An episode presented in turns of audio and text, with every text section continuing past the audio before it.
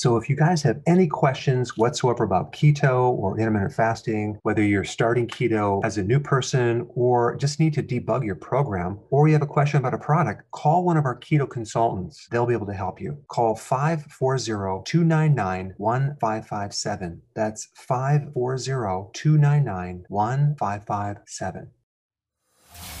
Welcome to the Dr. Berg Healthy Keto and Intermittent Fasting Podcast.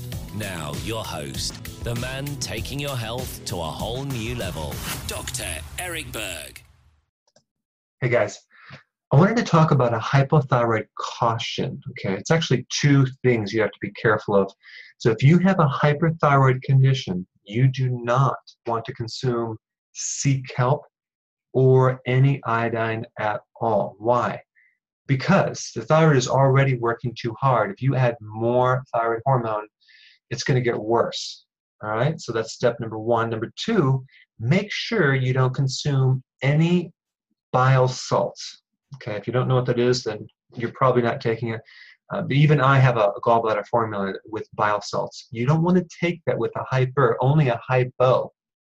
So with a hyper condition, what's going to happen? And you take gallbladder formula or ox bile or bile extract or bile salts, what's going to happen is you're going to convert more T4 to T3 and increase more thyroid activity, okay? Very bad, because it's already working too hard.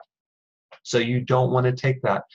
Only you would want to take that in a hypo situation, all right? So I just wanted to point that out and just to make sure you know that. Thanks for watching. Hey guys, I just want to let you know I have my new keto course just came out. It's a mini course. It covers all the basics and how to do it correctly.